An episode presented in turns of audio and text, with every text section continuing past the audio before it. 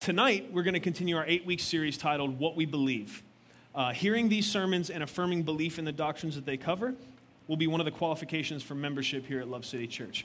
In the weeks past, we've covered in depth why we believe membership is biblical uh, and why we think there should be qualifications for that. And so you can uh, get a hold of that audio at my love city church dot org if you want to hear about that.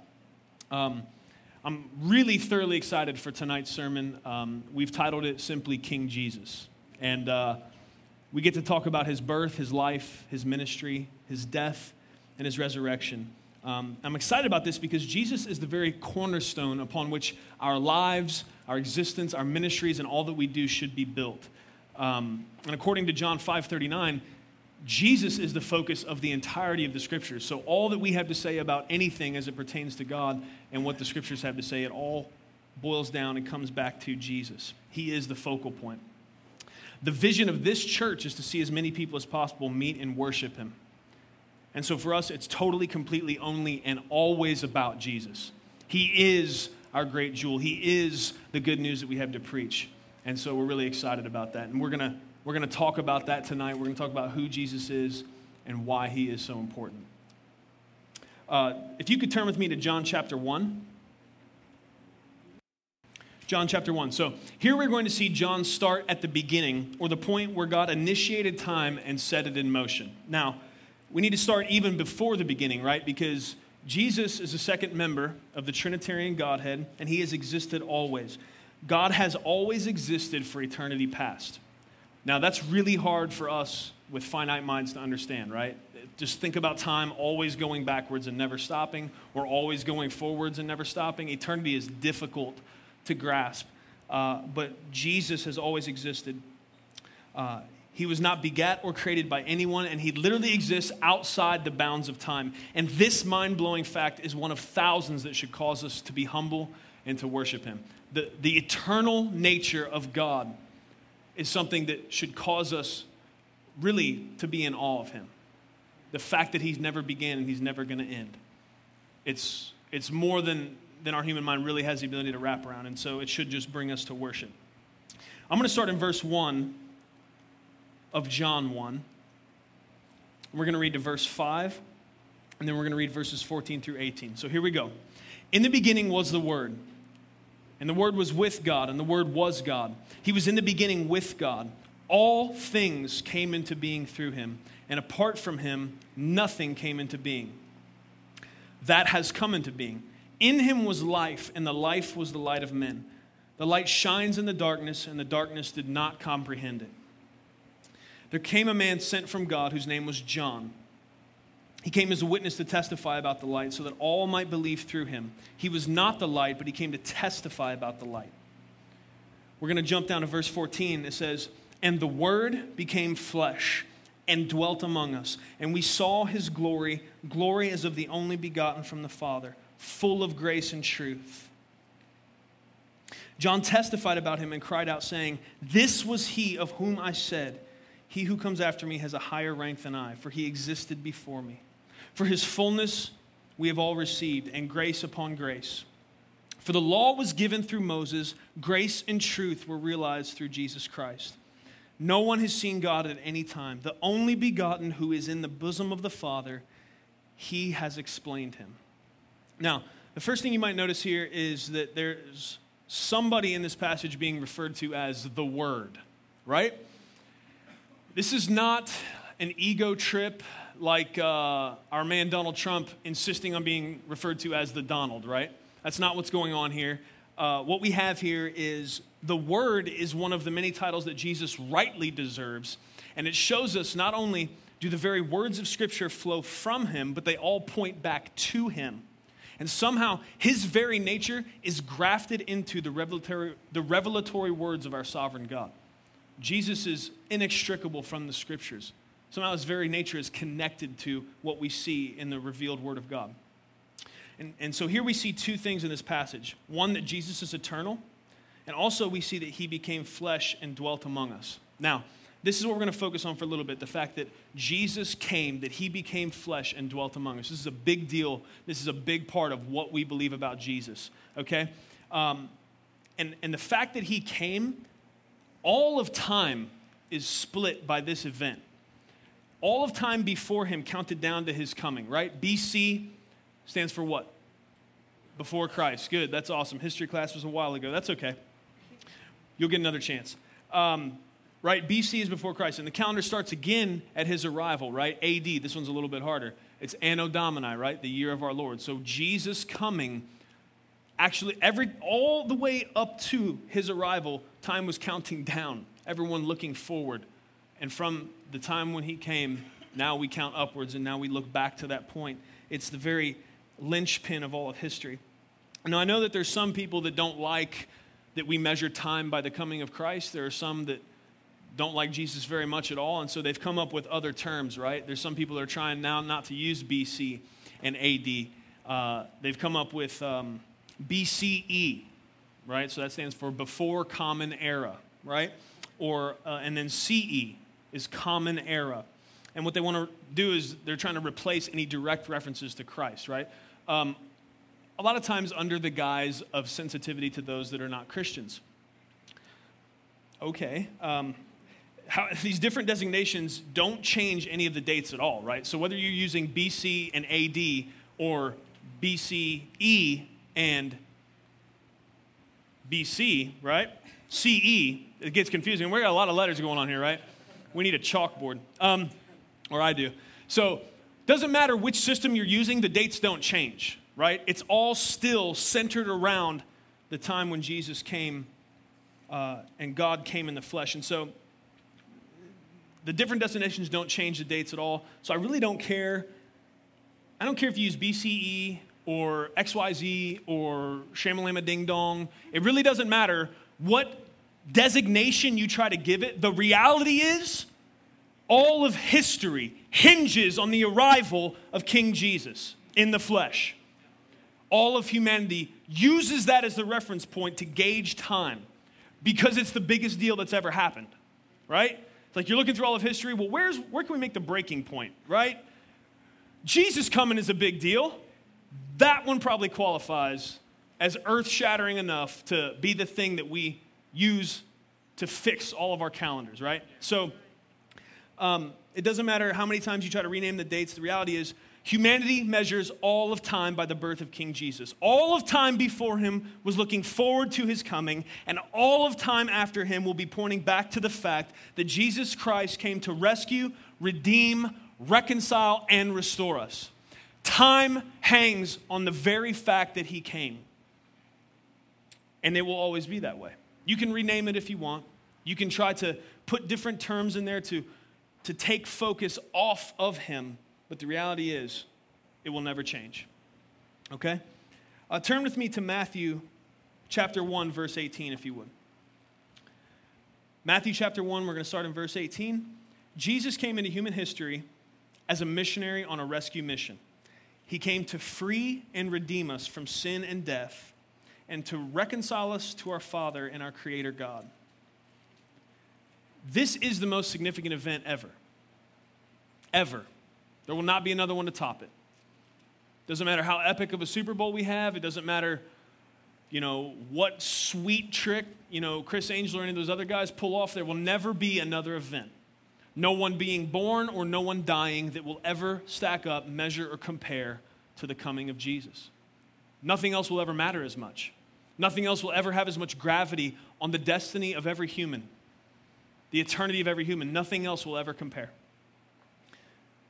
You go into Matthew one.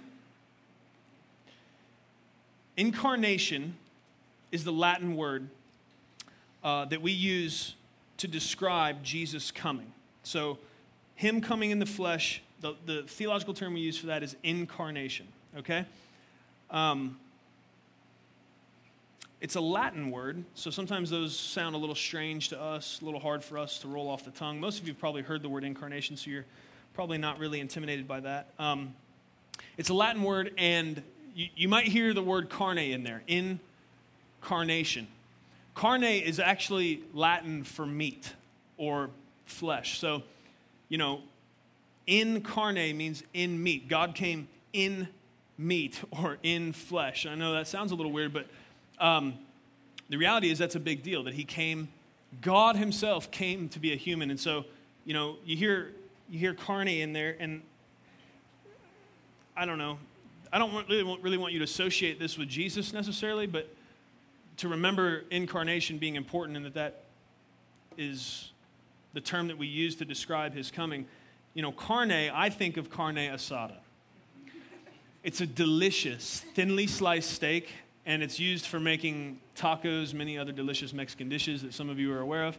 Um, and I'm gonna, I'm gonna be honest with you, I could eat a whole mess of carne asada tacos right this very second. And um, the best I've ever had are in Mexico. And so the next time you we have an opportunity to go on a mission trip to Mexico, you should not go for tacos, but you should you should go and have tacos, because tacos from the taco stand in Mexico reveal the very glory of the incarnation of God. When you when you bite into them, you will you will feel a deeper connection than you ever had to the Master, King Jesus. Um, and you may not believe that, but uh, you, you just need to test me on that one. It is true. So, uh, incarnation means in meat or in flesh. The incarnation is Jesus coming in the flesh, right? So we're going to read the story of that right now. We're going to start in Matthew one, verse eighteen. We're going to read through twenty-five. You ready? Let's do that together. Now, the birth of Jesus Christ was as follows. When his mother Mary had been betrothed to Joseph, before they came together, that means before they came together sexually, she was found to be with child by the Holy Spirit. And Joseph, her husband, being a righteous man and not wanting to disgrace her, planned to send her away secretly. But when he had considered this, behold, an angel of the Lord appeared to him in a dream, saying, Joseph, son of David, do not be afraid to take Mary as your wife, for the child who has been conceived in her is of the Holy Spirit. She will bear a son, and you shall call his name Jesus, for he will save his people from their sins.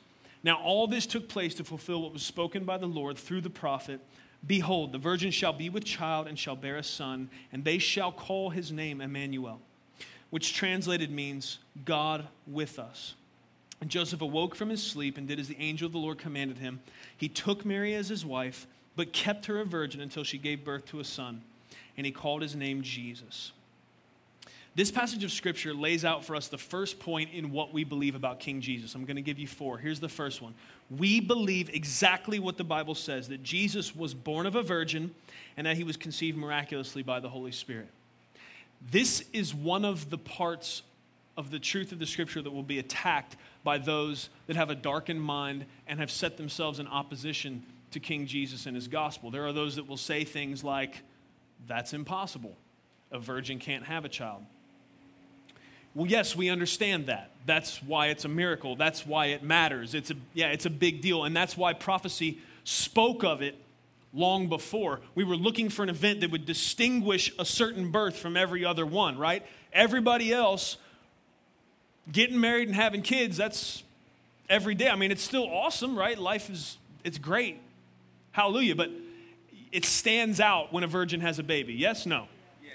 Right? Let's, you, you know, hop on the internet tomorrow morning and up pops, oh, you know, virgin has a kid, right? We're gonna, you're going to read that article. Yeah, right? It's going to catch your attention. Not something that happens every day. Yes, of course, God had to intercede, intervene, and do something miraculous there for that to happen, but we believe that. That's not something we're going to back. We don't back away from the miraculous because some people want to attack it or limit the potential power of, of an almighty God. I'm not ashamed in any way whatsoever to tell anybody that wants to ask that Jesus was born of a virgin, that the Holy Spirit conceived in Mary, a woman who had never been in a sexual relationship with a man. The Holy Spirit conceived in her a child. A virgin gave birth to Jesus. Her name was Mary. I got no problem with that. God can do way wilder stuff than that, right? And we see a foreshadowing. This is part of how, you know, I always try to tell you that the Old Testament is pointing forward to Jesus, and I think sometimes we, we miss it. This isn't the first miracle baby that the Bible talks about, right? And there's people even today that medical, you know, science and doctors will tell them, there, you have no possibility of conceiving because of something, you know, functionally going on, uh, anatomically or whatever.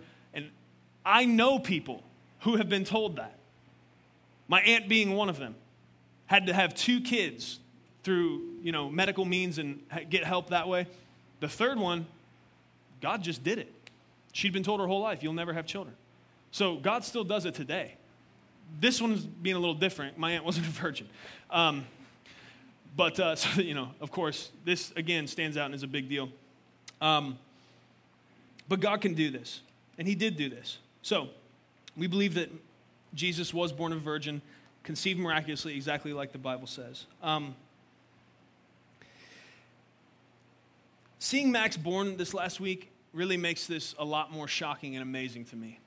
Um, the fact that God would come frail and fragile and humble as a little baby.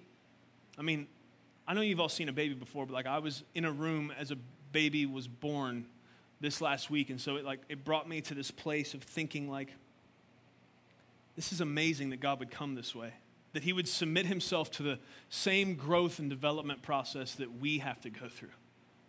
You understand this is God we're talking about? Not in any way bound to this, but does it this way intentionally for our good. That he lowered himself to the humblest position possible, that of an infant, and he did that so that he could be with us. He could have done it in any way, but it says a lot about our God, and it should be an incredible example and instruction to us. Do you understand? God could have done it any way. He could have come any way. He did have to come, and he did have to be both man and God in order to pay the price for our sins, but he could have come as a full-grown man. He's God. I mean, he could have just come wandering in town one day and said, hey, I'm here, I'm Jesus, I'm God, full-grown man. Didn't have to go through the whole, like, being born and growing up and learning, but he did all of that to show us and to relate to us so that we could see that, that humility is always the right way.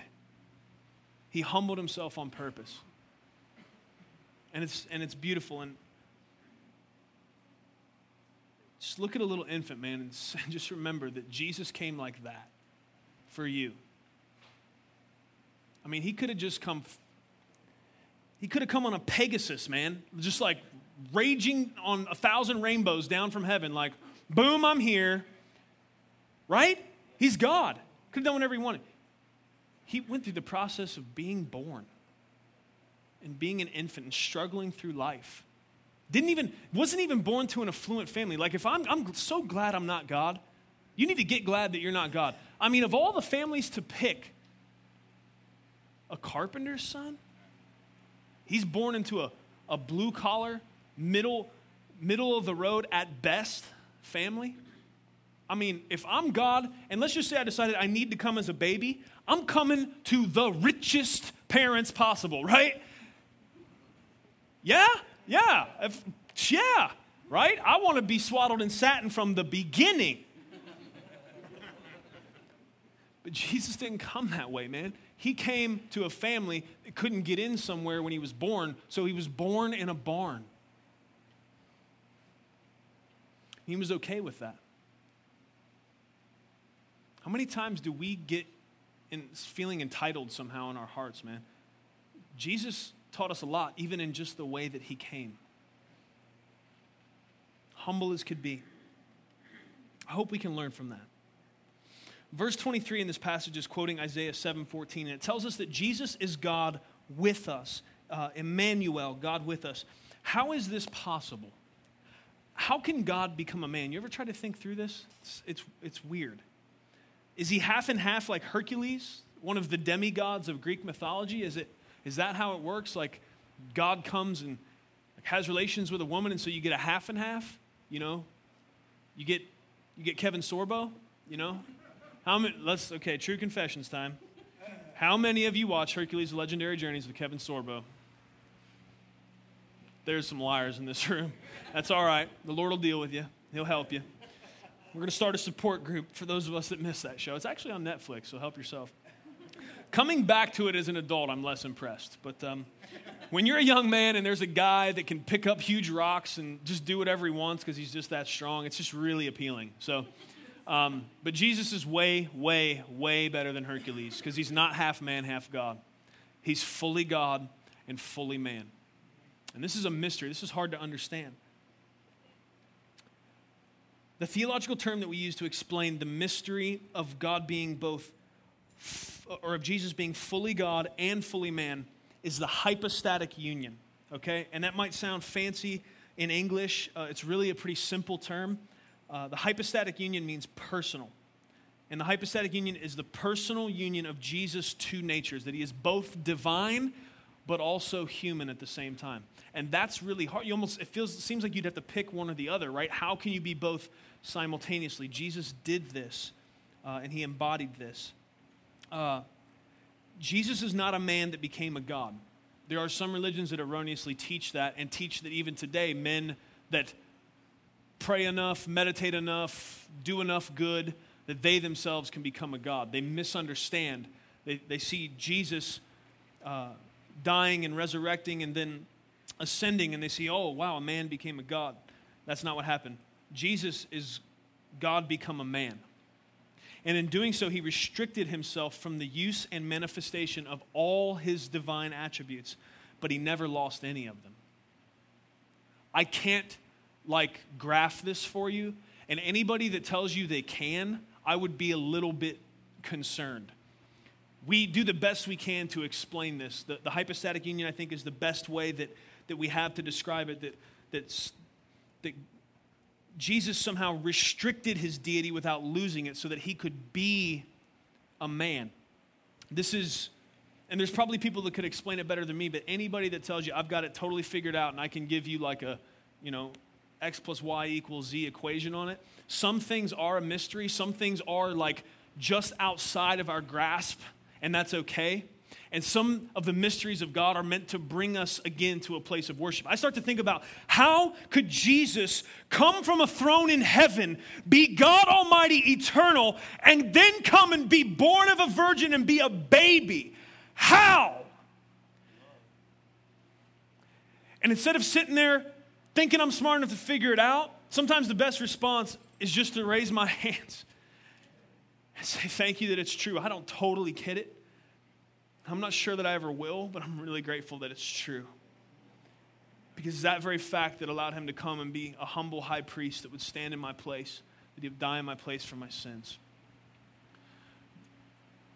Be humble, Love City. Don't demand always that all of your questions be answered from God. I'm not saying stick your head in the sand and don't ever ask questions. Questions are okay. But don't ever shake your fist and think that you are entitled to understand everything in its fullness. You won't. And some people say, well, we'll get all our answers on the other side of heaven. I'm not even totally sure then you're going to totally grasp the depth of an infinite, omnipotent God Almighty who never started to exist and always will forever. You may never get the answers to all of your questions.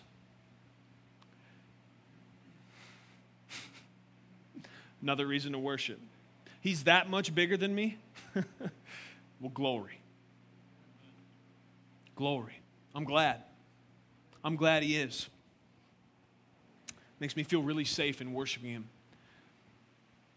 I'm putting all my eggs in that basket. And I feel real good about it. It's a good basket.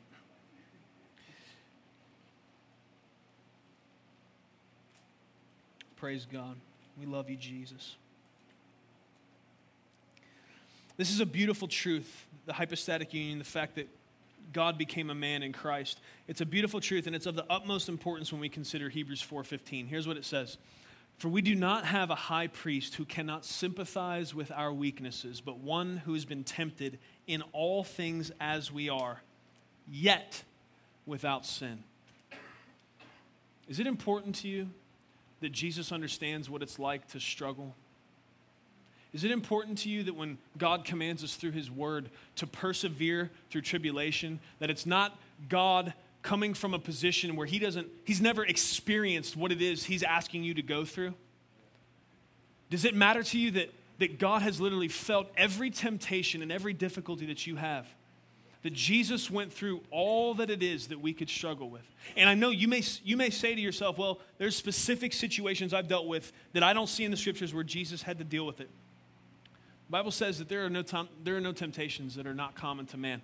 I know that certain sins and struggles take various forms and specific manifestations, but the reality is Jesus was tempted to sin like we are. Jesus was tempted to give up like we are. Jesus was tempted to align and give his allegiance to someone other than God the Father, just like we are, because it looked like an easier way out.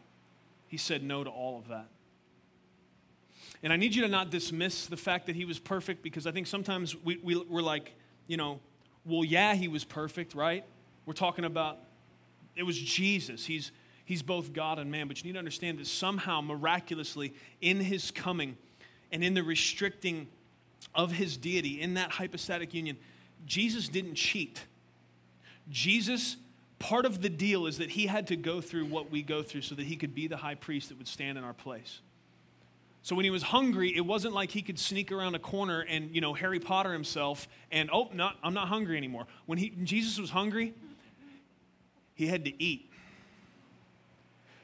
Jesus, after walking miles and miles to do ministry, he didn't, he didn't get to hide behind a bush and, you know, grab a little wand and hit his calves and all of a sudden the pain goes away. When Jesus was tired, he had to lay down and sleep, just like you and me. When he was vexed, when he was worried, and he did get that way. We see that in the garden before he's betrayed. He didn't just poof and make it go away. He suffered through it and in the end ended up saying, I am, I feel like I'm dying from this pressure, but God, nevertheless, your will be done, the same way that we are called to do. He didn't get to cheat. And that makes it mean so much more to me when I read Romans five that tells me, persevere, son, persevere through. Trust me. And when you're doing that, I'm going to build character in you, and then you're going to have hope on the other side. It makes, it makes it matter more when I see in James when it says, don't be surprised when fiery trials are coming. Don't, don't give up, man. Push. Push through. I can follow in the same steps that Jesus did. Knowing that I'm not following somebody that, that cheated because he was God, but he went through it just like I've got to. And that's what Hebrews is talking about. We don't have a high priest that can't relate to us. We don't have a high priest that stands above us just giving decrees, kind of kind of like, like royalty dealing with peasants that have they've never felt the pain and struggle of going through that kind of life. Jesus knows exactly what you're going through.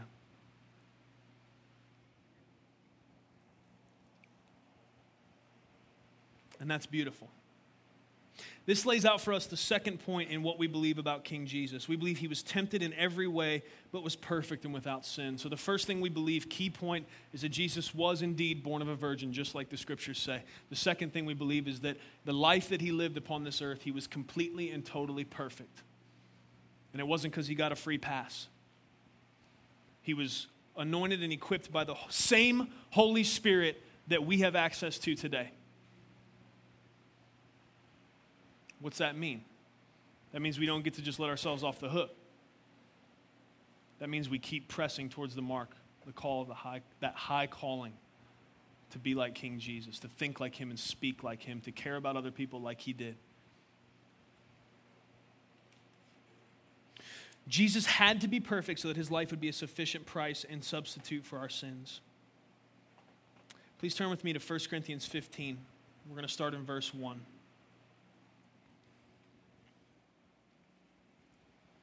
First Corinthians fifteen, we're going to start in verse one. This passage of scripture that we're turning to here in First Corinthians is widely understood to be the most succinct uh, presentation of the gospel message in all of the scriptures.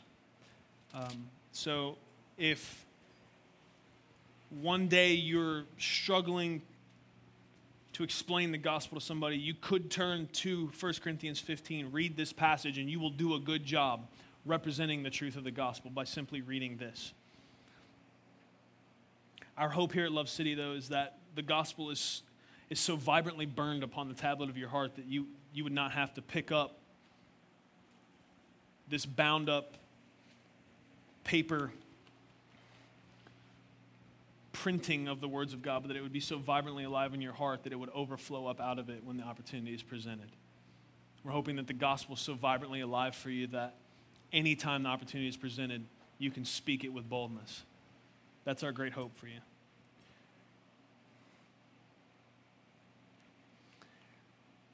Uh, last week, we covered the doctrine of the fall. And we often just call this the bad news, right? Last week, we really, we took the whole time to talk about what is the bad news.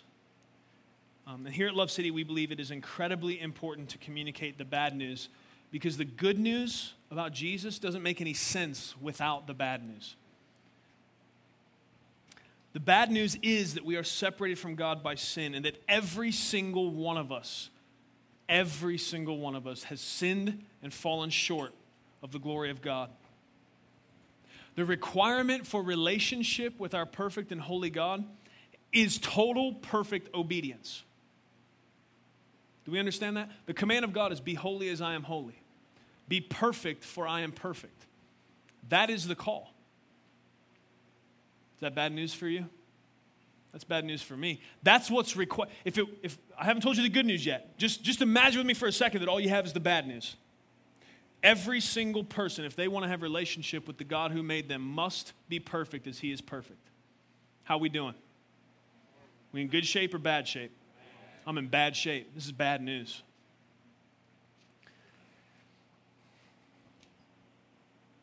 And it, it requires perfect obedience in thought, word, and deed. None of us is perfect, and so all of us stand rightly condemned before our perfect God and judge.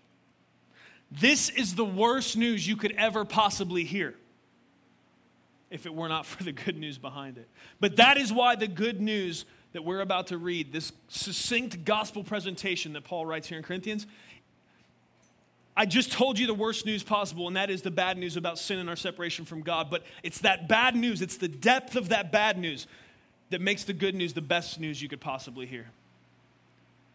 It should, understanding the bad news should make the good news hit you, man. It should, it should stop you in your tracks and cause you to worship. Understanding your condition without the gospel, without Jesus and what he's done. Dead in your sins and separated from God for eternity. This is where you stand and what you deserve without what Jesus did. Super bad news. But needs to be told so that we understand the good news. It's kind of like this. I try to think of a way, because I know sometimes, man, you... it's a shame that humans have a tendency that because we hear something, often it can become common to us. Do we have that tendency? Would you agree with me that we do, man? Sometimes we can we can hear something so often, and it, it could it could be something this profound, this deep, this totally necessary, and and and and so amazing, and yet still we could hear it, and it can get to the place where it doesn't quite grip us like it should. And so this example is is not even, it doesn't compare to the the real thing, but I want you to just think about this with me. Try to put yourself where I'm at emotionally. I'm going to read a situation to you. I want you to imagine yourself in this situation, and I want you to really connect with it, and I want you to be honest with yourself about, as I'm speaking, what you'd be feeling, okay? It's, it's kind of like this. You go to the doctor because you haven't been feeling well, okay? It's been a, it's been a while. You, you haven't been feeling good. You know something's wrong. You don't know what it is. The doc looks you over. You know, he sticks that oversized popsicle stick down your throat, chokes you out, you know. Don't get distracted. I, I probably shouldn't have mentioned that, because some of you, like, now you're over in, in this land where you're thinking about, my life would be so much better if there was a popsicle that fit that stick, right? You're just, you're imagining what that would be like and all the flavors that it could possibly be. Okay, forget about the popsicle stick. Forget about th- that part of the exam, okay? Go get a popsicle after service. Um... So, okay, he gets done with that part of the exam, but then the doctor, let's say, you know, he goes and he draws some blood, right? And he takes that blood sample and he goes out of the room. He comes back in. You, you know something's wrong. You're not sure what. He comes back in. He's got results. And he says, I've got bad news. He says, you have the most deadly and aggressive form of cancer on the planet. This is the result of your test. Are you there with, are you connecting with this emotionally with me? Where... Where would you be mentally? Where would you be at in your head? He says to you, when people have this form of cancer, that they're, they're normally dead within weeks of us finding it. That's what he, that's what he's got to tell you. It's bad news. It's a bad deal. I'm not looking for you to be hyper-spiritual right now and say, oh, well, I'll just believe God for healing. Yes, of course we would believe God for healing, but right at that moment, you just found out you have the deadliest form of cancer on the planet. It's the most aggressive, and the best shot you have is weeks to live. Some of you got babies, man. What's that going to mean? That's uh, that's where I'm going to, let me just be honest with you. I'm instantly thinking about my babies and my wife and who I'm going to leave behind if God doesn't heal me of this cancer. I would, that's where I'd go. Bad news. Your heart would drop right into your stomach, wouldn't it? I mean, it just, it, news like that would seize you. But how wonderful would it be if a few seconds later he said, however, we found the cure last week and you're going to be fine.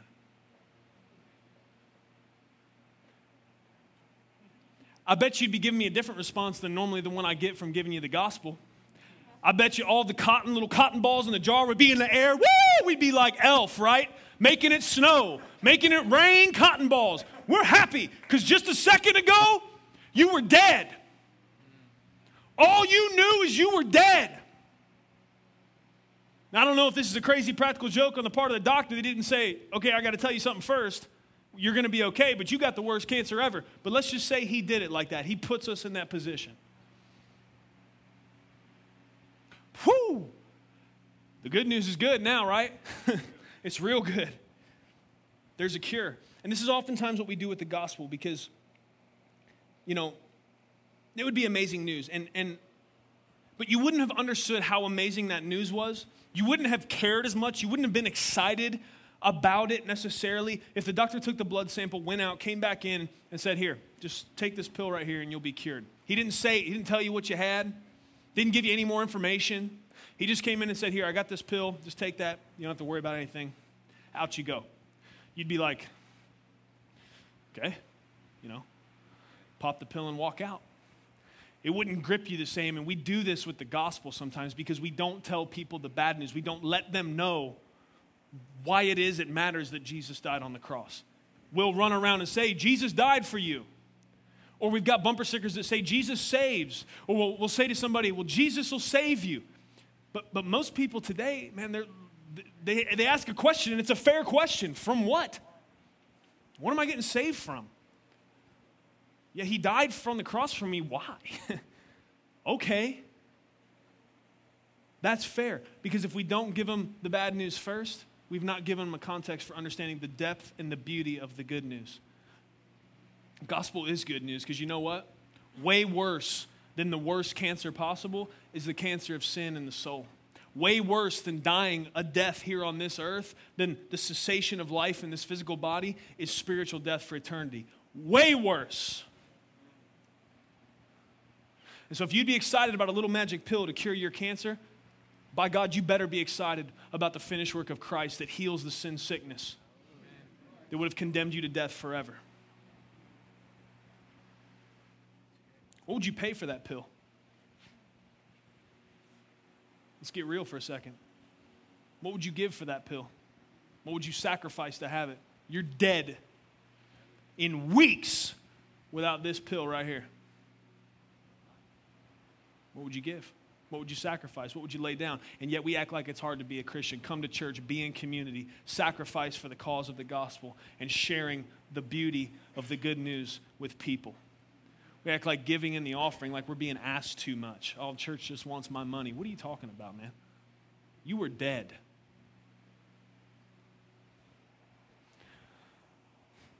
You'd empty the bank account, sell the cars, probably the house too, and, and most else, whatever else you had, right, to get the pill to save your life. And Jesus don't even ask us for anything other than believe that I'm this good and share with other, live in light of it and share with other people when you got an opportunity. I'm not gonna, I'm not gonna, I'm not gonna leverage this incredible leverage I have and try to get something from you to have this cure. I'm gonna give it to you freely because I love you. Just trust that that's true. Just trust that what I did on the cross, that's all I want from you. Trust it. And when you do, of course you're gonna worship me. Of course you're gonna love me. And and and naturally as well, there should not be a struggle to then share that good news with all the other people around us that need that cure, that need to know that they can put faith and trust in the risen Christ and not be dead in their heart anymore. This should not be hard. This should not have to be cheerleaded. We should not have to be led along. We should not have to have evangelism events organized for us. Every moment of every day, we should be looking for opportunities to get anybody possible, anybody that will stop long enough to listen. Can I tell you about Jesus? Can I tell you about Jesus? Can I tell you that you don't have to be hopeless? And it's not just, it's not just that they can put faith in Christ and then their, their eternity be different, that they can be with God forever in eternity. That's not the only deal, man. There's hope in this life. There's peace in this life. There's joy in this life. There's purpose in this life. There's the ability to be a part of something bigger than anything else you could ever be a part of. The mission of saving people from hell.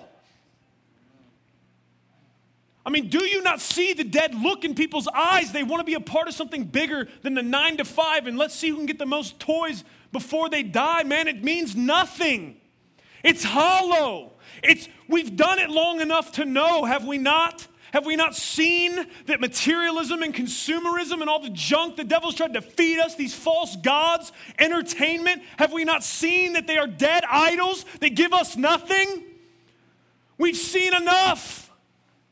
Let's offer real life and real love and real joy and real peace. I'm tired of seeing people ravaged in their life by drugs and alcohol and all of these false counterfeit saviors.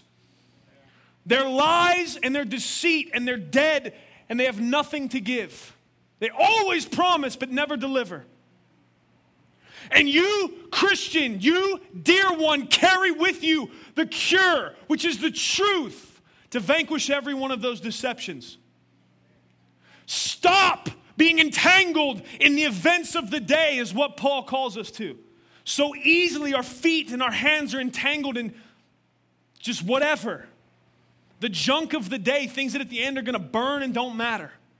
Eternity, you have a chance to be a part of affecting people's eternity in the same way that Jesus has affected yours.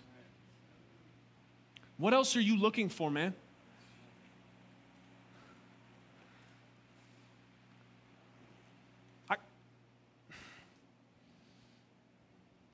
I have a hard time understanding some of the things that I hear. People that are caught up in how they feel all the time. I, look, I'm not, I'm not some cyborg robot that doesn't understand people have feelings, and I have feelings too, I promise you. But can we quit worrying about all the time how the heck you feel? Can I just say, I love you. I swear to you, I'd die for anyone in this room. Test me on it. I'll die for you, but I need to say something to you. For those of you that I'm your pastor, would you? Can we please get over how you feel? There's much bigger things at stake than how connected you're feeling on any given day. Is that okay? I love you. But we got to get over sitting and staring in a mirror, whether actually or figuratively, just worried about how I feel and whether or not I'm offended. Do you understand the devil is constant? The devil is very agitated by the potential of what's going on here. A people gathered together on mission with a vision that is all about people coming to know Jesus, with a mission that is all about loving God and loving people and making disciples. You know, that, that agitates our enemy. And so I have I have seen and I understand that one of the ways the devil is coming against this faith community specifically is to try to sow offense among us. To try to get you really focused on whether someone did or didn't invite you to something.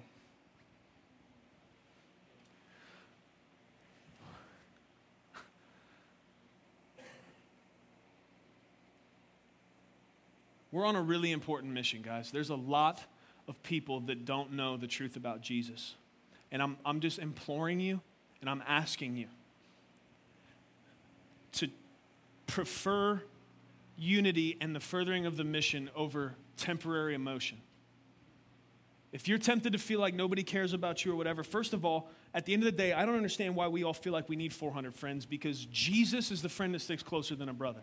He's never, ever, ever going to leave you. And if that's all I had, I'm in real, real good shape. Am I not? I mean, you can have cool friends. Some of you know semi-important people. Some of you got friends that got connects, right? And so you like letting people know. You name drop. You guys are great. So, woo, we're good name droppers. Well, you know, I hung out with so-and-so the other day. Oh, my goodness. I don't care. Woo, good for you. I roll with the king of everything, right? I can stop at any moment and lift my eyes towards heaven, and I can speak to the God of the universe, and he calls me his friend because of Christ and his finished work. So name drop all you want. Why don't you name drop Jesus more? Let's do that. And invite people to come be friends with him. Is that okay? Some of you aren't going to like that. Some of you may never return here because of what I just said, and I still love you. And I promise to God, the most loving thing I could do is to say that. And if, and if we continue to be unwise and we continue to let the devil move in among us and sow offense, not only will I continue to deal with it from here, but I will come and deal with you specifically because I love you too much to let you be deceived. And I love all of us and the mission God has given us too much to let any cancer of offense run through this congregation. Okay? This is on every level, not just specific issues that may or may have not happened. We will not stand for strife or offense in this congregation. We will not stand. We got too much to do. We're not going to burp and pat and cuddle people. We don't have time. People are dying and going to hell out there. Do you understand? Is it, do, are you okay with that?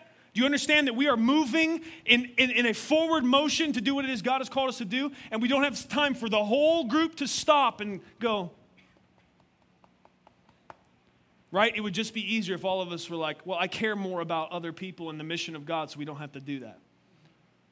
Now, look, Jesus said that he would leave, leave ninety-nine sheep to go for one. If you're seriously struggling and you have an issue, that's, I'm not, that's not what I'm talking about. I'm talking about petty offense about stuff that doesn't matter, okay?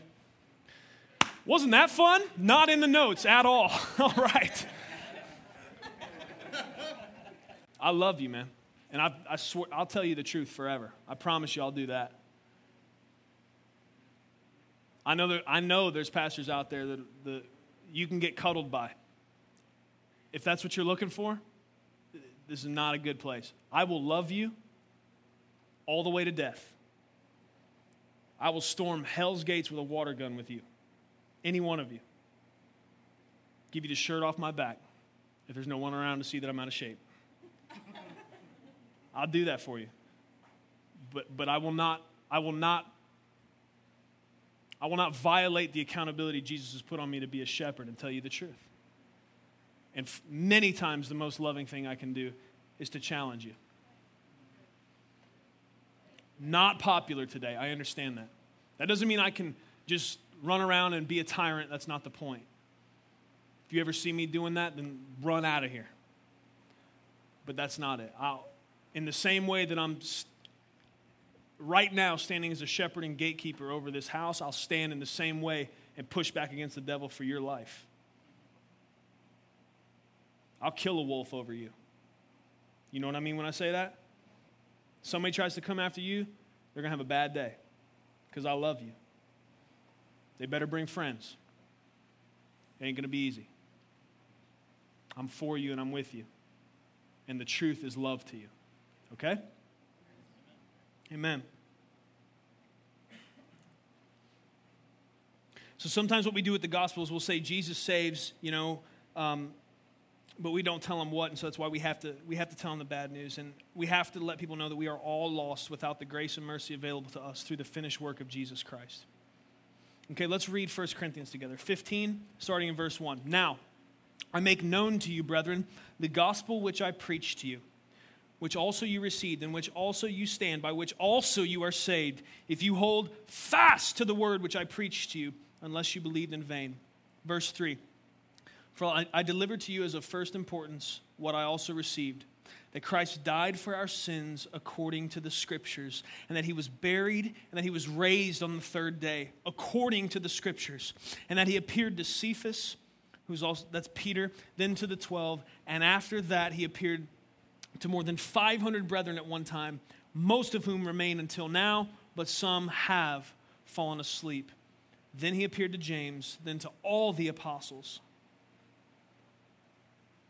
Here we find the third point, what we believe about King Jesus. That he died in our place for our sins. Jesus was arrested, he was tortured and murdered by his enemies for telling the truth about who he was. This is what John uh, chapter ten, verses thirty-one through thirty-three says. I'm just going to read this to you. You can turn there if you're real fast. The Jews picked up stones again to stone him. Jesus answered them, I showed you many good works from the Father. For which of them are you stoning me? The Jews answered him, for a good work we do not stone you, but for blasphemy and because you, being a man, make yourself out to be God. Did you catch that? Jesus did claim to be God. Those who deny this are blind and deceived.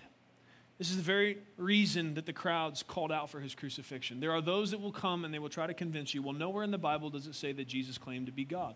Christians made that up. Well, apparently his enemies knew he claimed to be God because they wanted to stone him for it. Eventually they did catch up to him. Eventually, they got one of his own to betray him. You know the story. Judas comes up, leads the guards to him, betrays him with a kiss. Everyone likes to get on Peter's case, but this is one time when, you know, Peter ended up getting in trouble for this, but I can't imagine myself doing anything different. These, these guards go up to grab the, the, the, the, the rabbi, the teacher, the, the, the, the savior, the king that Peter loves. Man, Peter draws his sword. He starts hacking. Gets a guy's ear. He's like, yeah, Jesus, we're winning. Jesus says, Jesus says, put your sword away, Peter. You know, we, we see the full deal and we got the whole story, and I, I think we like to look at that specifically and look at Peter like, come on, Peter. Jesus had to go to the cross. He didn't. Do you understand? He didn't have all the information. Let me be in that group and someone try to touch Jesus. Come, just come on. Whether I had a sword or not, I'm picking up a rock, a stick, whatever I got, and I'm taking out as many as I can, right? And I would have gotten in trouble too. I'd have been right there with him. I'm a little disappointed in the other guys, to be honest with you. But uh, Jesus was betrayed. They took him. False trial. They did it at night. It was totally illegal the way they did it. Everything about it was a sham. False accusation after false accusation is brought. They're putting him on trial really for just telling the truth, for saying who he was. They didn't like that. They didn't like the accountability that was going to create. They didn't like that that was going to mean he was their master. And so they beat him terribly. Then they turn him over to professional torturers and they get on in on it. And they start beating him. Uh, They give him a beating with, with, a, with a whip that kills many men, thirty-nine lashes to the back. Most, most of us in this room would pass out from the pain of one strike. They get done with that, shove a crown of thorn on his, on his head and make him carry his own cross member up a hill. He doesn't make it the whole way. His body's just in complete shock at this point. He is, he is physically destroyed already. And so somebody helps him carry the crossbar up. They get him up there. They drive nails through the most sensitive nerve centers on the whole body, through the wrists and the feet. Continue to throw jeers at him. Say really cute things like, well, come on. If you're who you said you were, come down off that cross. This is one of the things that gets me, man. He could have. Understand that. No rope, no nails, no force in all of nature could have held Jesus to that cross. It was love and his desire to fulfill the mission. And I wish we could have one one-thousandth of that determination to fulfill the mission he's given us. We would not have to have conversations so much about how we feel or how we're offended if we thought about what it took, how much love it took for Jesus to stay nailed to that cross, knowing he's the God of the universe, knowing he was there when everything was created. And this, this created thing is hurling insults up at him. Again, a great example of a time that I'm glad I'm not him. Because you better believe I'd have been coming down. But he didn't. The mission was too important. And you were the mission.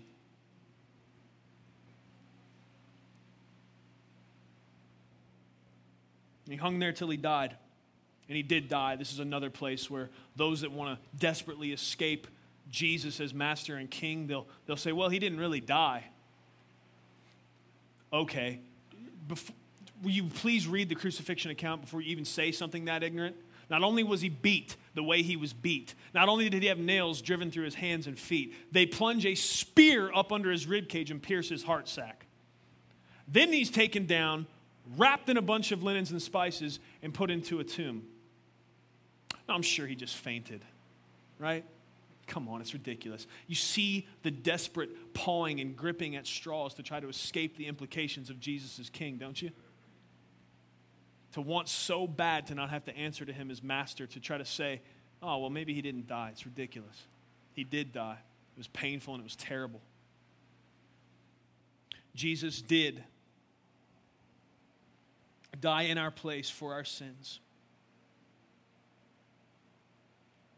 But First Corinthians fifteen also gives us the fourth point. It tells us that not only did he die, but that he rose again on the third day, conquering death, hell, and the grave. He didn't stay dead.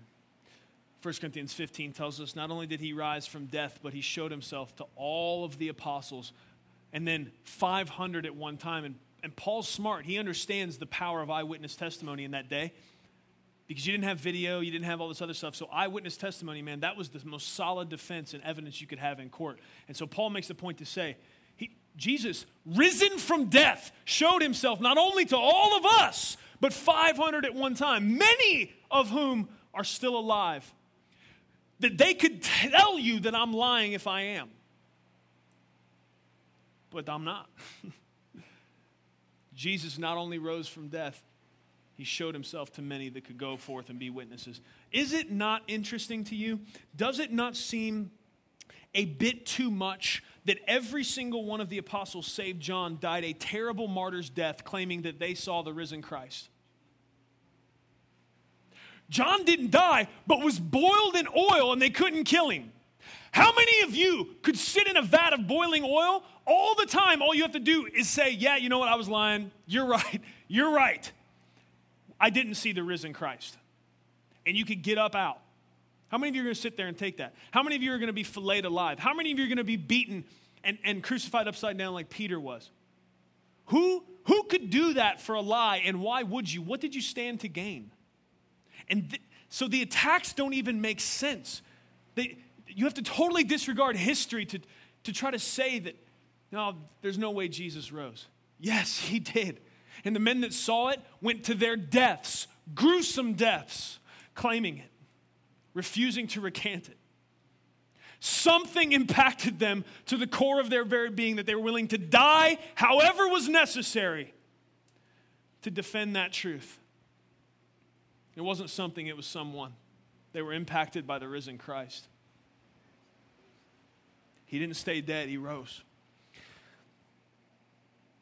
And that very fact is the reason we can lay all of our life at his feet. Everything he said was true. He told them. They didn't understand what he was saying, but he told them. He said, you can destroy this temple. In three days, I'm going to rise it again. And they get all jacked up thinking he's talking about the temple. He's talking about himself. He told them what was coming. They didn't get it till it happened. Everything he said is validated in the fact that death could not hold him. Death had no claim on him because of his perfection. That's the king that we serve. That's why we're excited about Jesus. That's why we worship him. That's why we sing songs to him. That's why we give to him. That's why we lay our life down for him. That's why we do. That's why we should be doing what we sang at the beginning of this very service. In light of all of this, who he is and what he's done, we should lay all of our life down for his worship, for his glory, and for his fame, for the furthering of his message, which is this beautiful gospel. The only right response to this is worship. In every part, in every aspect, in the deepest part of our hearts, and in, in all of life. I don't understand lackluster Christianity. I don't understand half-hearted sorta in, sorta out. I don't get it. The only way that's possible is that you don't get this. You can't understand what I'm talking about. And only half-heartedly serve him. It's not possible. You can't, you can't understand what he's done and be so infatuated with yourself that you don't have time for the mission of telling other people about his glory. And so I ask that today, through the word and by his Holy Spirit, if your eyes have been darkened to the beauty of Christ, that they would be open. That the light that John talked about in John one, that it would burst through and burst forth into your heart and awaken you to the beauty of this King that we serve. That you would in no way have to labor to serve him, to worship him, to be enamored with him, to give all of your allegiance and affection to him.